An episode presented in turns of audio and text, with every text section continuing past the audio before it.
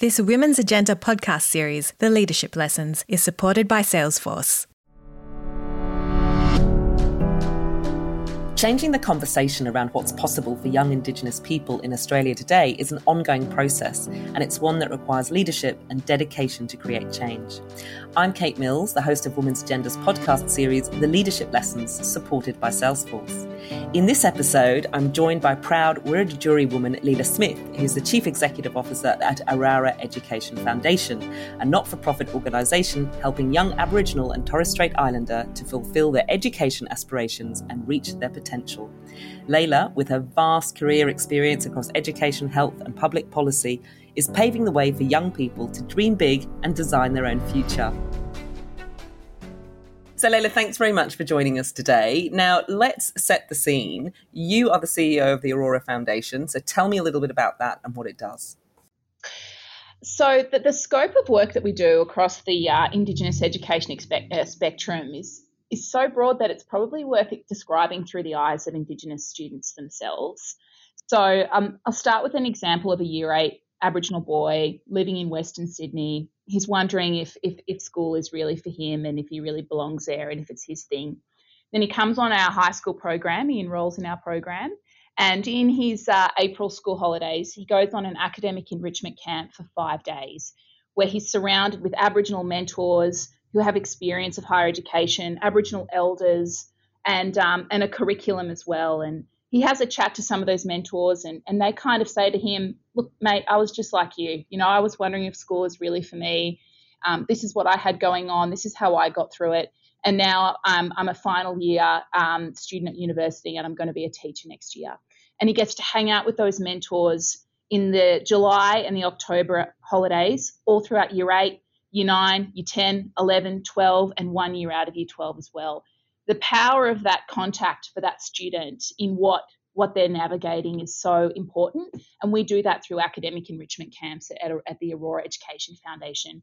There might be an Aboriginal girl in Broome High School, and she's her dream is to get a job in town as a hairdresser, and we run outreach sessions across the country where we can put another Aboriginal woman in the classroom running a workshop with students, and that Aboriginal woman can say to that girl, sure, you can be a hairdresser in town. Have you thought about owning your own business? This is how I went to get to where I am today, and this was my journey. I reckon you can do it too. We do that through outreach sessions as well. And finally, you could be an Aboriginal university student right now, 19,000 Aboriginal university students through Australia. You could be nailing it. You could be getting distinctions and high distinctions, and you could be wondering, what's next for me? Like, what do I do with this success? We run an international study tour that takes Indigenous students to 6 of the top 10 universities around the world, places like Stanford, LSE, Oxford, Cambridge, Harvard. And we show them that if you want this, you can study here. And we also administer scholarships, the Charlie Perkins and the Roberta Sykes, to help you study there. And the results of that is we get Year 12, we increase Year 12 retention rates. We increase transitions to universities for Indigenous students. We also increase the number of Aboriginal scholars studying at top-tier universities across the world. And before 2010, no Indigenous student had studied full-time at Oxford or Cambridge. And since we launched the Charlie Perkins scholarships, which we administer, and the Roberta Sykes scholarships, which we also administer, we've got just under 50 Aboriginal students who've studied at Oxford, Cambridge and Harvard. And you connect them with that Year 8 boy I was talking about before and that girl, the high school, Aboriginal girl in high school in Broome. And the power of that is so remarkable with that cycle. And that's everything that we stand for at Aurora. That sounds amazing. You were one of those students, weren't you, that went on that international study tour? Talk me through a little bit about that and your own experience of education. My experience of education was I did go on that international study tour in 2012, and I think it was only the second or the third year that we'd run it. And I was working in Aboriginal health at the time, and it was by coincidence that I was at an award ceremony for a bunch of Aboriginal scholars who were getting that scholarship to go to Oxford and Cambridge. My boss was actually invited to go to it, and he couldn't make it, and he said, "Can you go in my place?"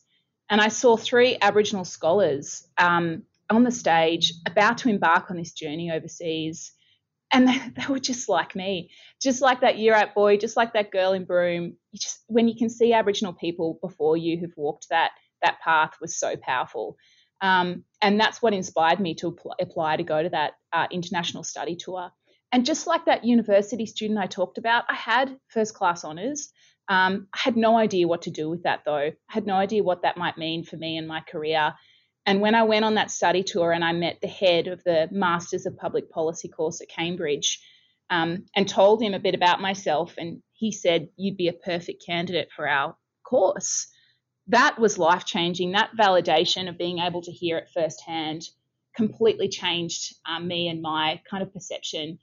And to give you a bit of background about what high school was like for me, right up until year 12, I got straight A's.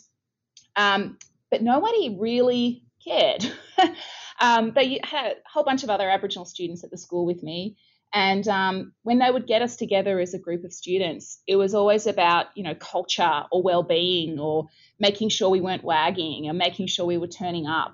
There was never any discussion about how we were doing academically or what our career goals were. I remember being in advanced maths at school and kept getting put down a class despite getting A's, and none of my non-Indigenous friends who were getting similar grades got put down. It was just me that kept going down a level. And I remember I did Italian and I loved it. I actually did Italian all the way up until uni, and at uni as well. And I got straight A's through Italian as well, except for one day when I got a D, and it said on my report next to the D grade, "Leila doesn't submit assignments and doesn't turn up to class." And I realised that she'd had me confused with the other Aboriginal girl in the class. But how did that make you feel? You know what? I mean, I think about that now. I actually did nothing about it. No one did anything about it. I just accepted it. And what I did about it was I just stopped trying. And I went from getting straight A's to straight C's. And I believe that I could have probably gotten into university through a direct entry pathway with a higher ATAR score.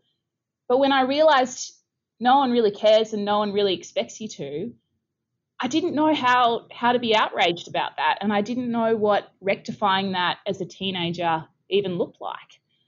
So, it was a pretty remarkable time when I got to university through an alternative entry scheme, and that was a complete accident that I found out about that. How did you find out about it? Oh, I was at a meeting with some other Aboriginal students and parents at the school, and one of the parents said to me, "What do you want to do next year?" And I said, "Well, I'm thinking about university, but I don't really know if it's for me or if my grades are going to be good enough." And he said, "Well, I'm the head of the Aboriginal Centre at Australian National University. Here's my card. Give me a call. I'll take you around the campus and we'll talk about alternative entry schemes." That was why I ended up there. I had never been on a university campus before. I had no idea what alternative schemes were and what they looked like and how to access them.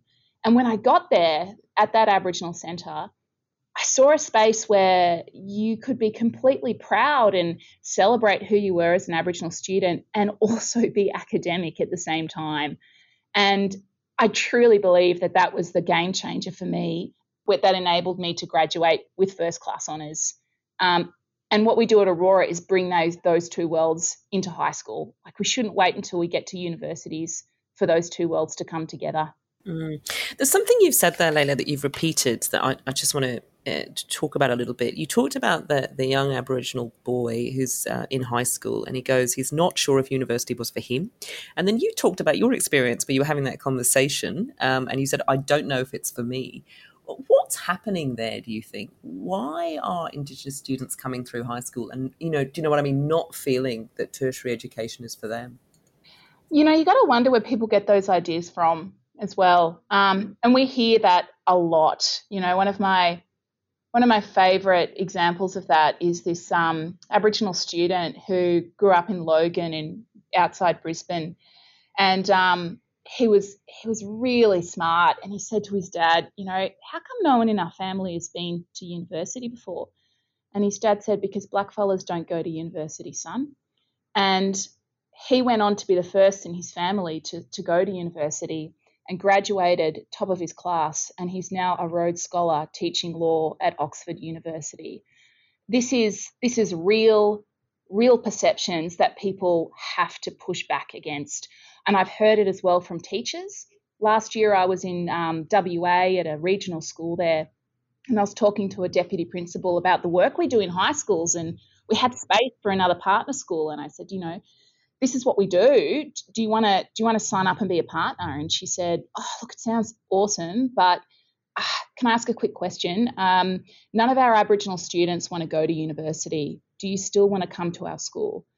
And I said, oh, well, come on now. You know, who knows whether they want to go to university in year seven anyway? Of course, no, it's fine.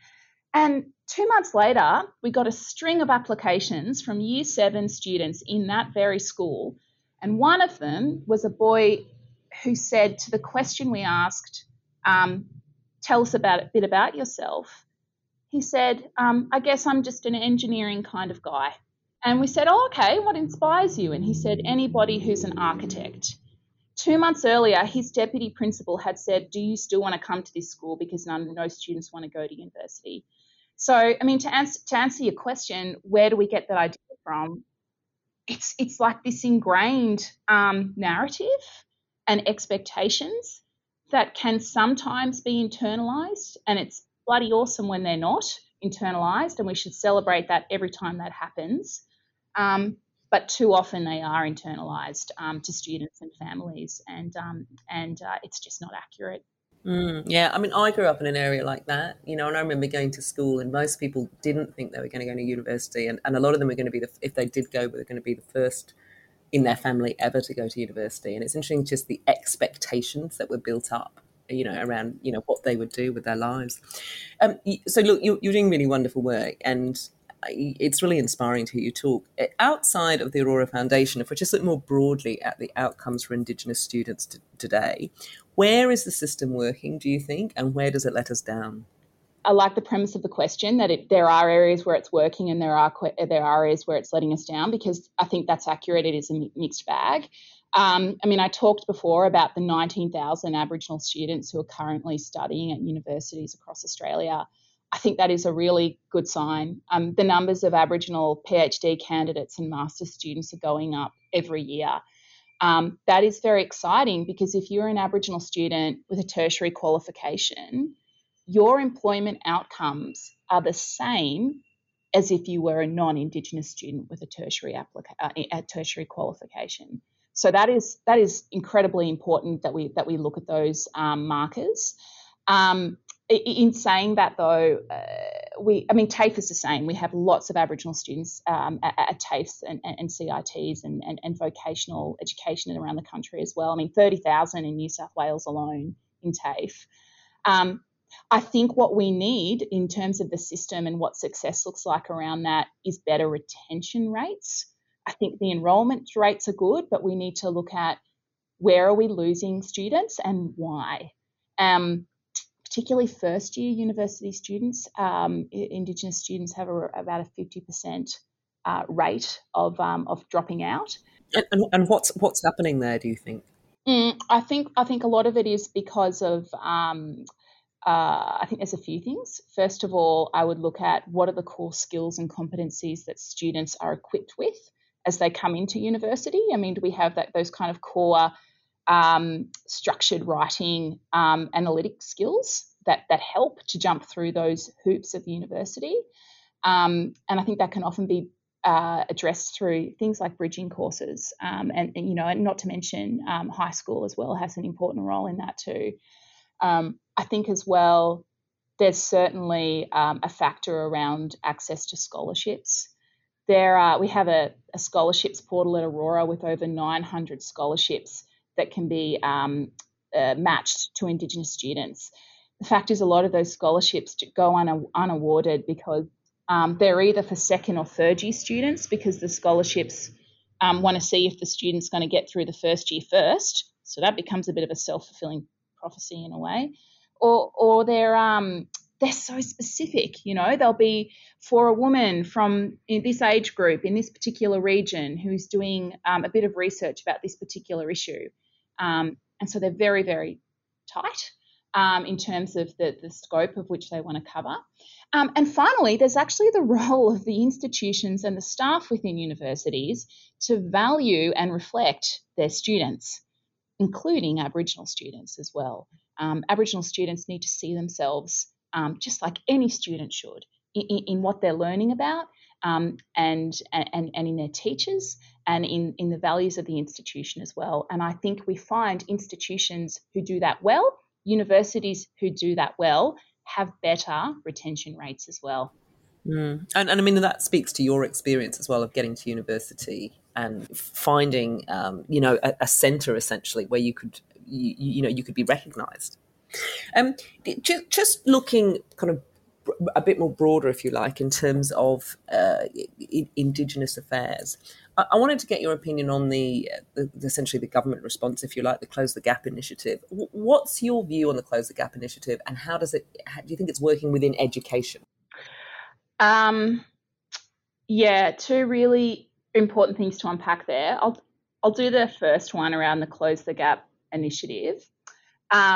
There's actually a really important and acknowledged history to that campaign, which is that Close the Gap actually started in the non-government sector, led by a coalition of Aboriginal and non-Aboriginal organisations who said, we need to do something about this. Let's talk about Close the Gap. And it became so popular and so tangible as a campaign of getting people on board with this idea of closing the gap, that then the Commonwealth and state governments jumped on board and called it Closing the Gap and kind of adopted that narrative that was getting such a groundswell from these community organisations, and then attached funding to it with coalition of government funding reforms and targets, and kind of jumped on board of this brand that was so well accepted in communities, and added an ing on the end of Close the Gap. And that, if that had led to good outcomes and sustainable funding and values and initiatives that were valued, that would be something that would be great, and a really nice story of community support that was leading to change at a systemic level. But what we're seeing this year is actually it feels like governments are stepping away from Closing the Gap. For the first time ever, the Prime Minister has not presented the Closing the Gap report to Parliament this year. And no one has said who's going to present the next one either. They have not promised that they're going to continue to do that. I think there's something so symbolic about a Prime Minister presenting a report to Parliament, and it shows that they see this issue as important. And, you know, perhaps they could have something where the Minister for Indigenous Affairs also does a complementary piece as well. I worry that when Close the Gap was the bee's knees, that the government was ready to jump on board. And I love the idea of targets. I love the idea of targets and plans and funding. But I am worried that for the first time that maybe it's losing its shine and it's seen as all too hard. I would love to see a bit more of a banging of the drums and an excitement about closing the gap again, like there was 10 years ago, because we're going to need that momentum to make change. And I'm not feeling it this year in the way that we were when it started. And certainly around education, we need that momentum because the education sector has such a long way to go. We really need to look at the completion rates in high schools in particular. And to do that, we need to overcome a highly fragmented sector of Catholic, independent public schools that are different across states. For us to overcome that segmentation, we need collaboration and targets and momentum and a drive. I really hope that we've got the foundation for that. And I really hope that we start to put some flesh on those bones, because we need it going forward. Yeah, look, so true. And in the end, if you don't get the data and the targets, it's really difficult to know where the problem is, you know, and how to address the problem. You are the CEO of the Aurora Foundation. So tell me a little bit about your leadership style. It's funny, when I was at Cambridge in the master's course, we were all quite close in the course. There was about 30 or 40 of us, and we were all at the pub one day, and we were talking about that time when we had a panic attack. And I think I was the only one in the class that had not had a panic attack. And, you know, it's probably not surprising. I mean, when you think about these pressure cooker environments and the type of people that are in them for whatever reason, you can see how the overlay with periods of anxiety completely correlate there. But I kind of, I don't get that as much because I'm not a perfectionist, and I see that. I actually see that as a strength. I'm very good at judging what can wait and being okay with not being able to do everything at once, and being okay with not excelling in every single area, and being a bit of an all-rounder when I need to be, and knowing when to deep dive when I can too. And there have been times when I've seen that as mediocre. But I actually think that is an incredible gift now that I've reached the CEO role, because if you are a perfectionist, that's when you can burn out, and that's when panic attacks and anxiety and stress can eat you up from inside. So I actually celebrate that now and think that that's a great thing, that I'm not a perfectionist, and that if I get it wrong, it's okay, because I never thought I would get it 100% right to begin with. Mm-hmm. You know, it's interesting you say that. So I'm a CEO. I'm CEO of a charity called Property Industry Foundation, and you know, we're busy. And I remember somebody saying to me once, they said, "How do you cope?" And I said, "Well, to be honest with you, I'm really in the moment all the time." So I said, if I actually took my head up and I stopped and I looked around me at everything that was coming at us, I'd probably panic. But because I'm very focused at what's happening right here, right now, you know, I don't feel too bad. So it's just interesting the different ways that people have of coping with the stress that comes with those kind of roles. Yeah, absolutely. It's true. I mean, you do have those moments where you helicopter above where you are, and it can be a bit scary. I don't like to stay up that level too much either, because you do start wondering how is this even possible to be covering all of this? And I think that's when you get to the point where you say, it's because it's not possible to cover this, quite frankly. And you focus on one thing at once and move on to the next, and just get better at judging when to put things down and when to pick them up, I think. That's right. You can only do one thing at a time, basically. So just make sure you're doing the right thing at the right time. It's always much easier to talk about leadership than it is to actually do it, I find. You know? In terms of your role as a leader, I mean, obviously it's been a very challenging 12 to 18 months for everyone. What's the health crisis meant for you and your work and your colleagues? It's so crazy, because I've been in the CEO role for 9 months, and to be in a new CEO role for the first time during a global pandemic and also the first Indigenous CEO, is change with a capital C to everything. Things are changing. We're switching our line, our mode of delivery due to COVID. People are open to doing things in a new way. How can I use that with also being the first Indigenous CEO of an organisation as well?